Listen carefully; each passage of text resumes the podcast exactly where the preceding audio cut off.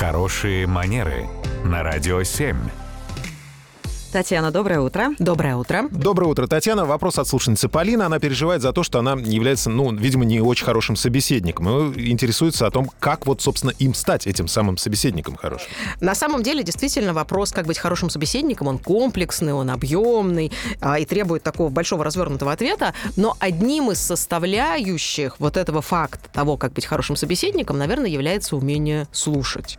Но помимо всего прочего, есть еще такое интересное понятие, как баланс слушания и говорения говорения.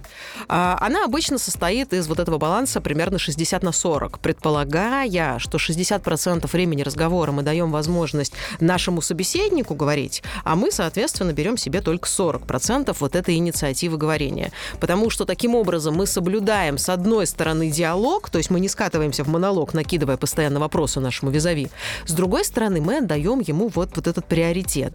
И это выглядит гораздо более уважительно, больше шансов, что так будет будет гораздо более комфортно складываться беседа. Запомнил ее формулу? Я очень внимательный собеседник, судя по всему. Спасибо, Татьяна. Спасибо. Радио 7.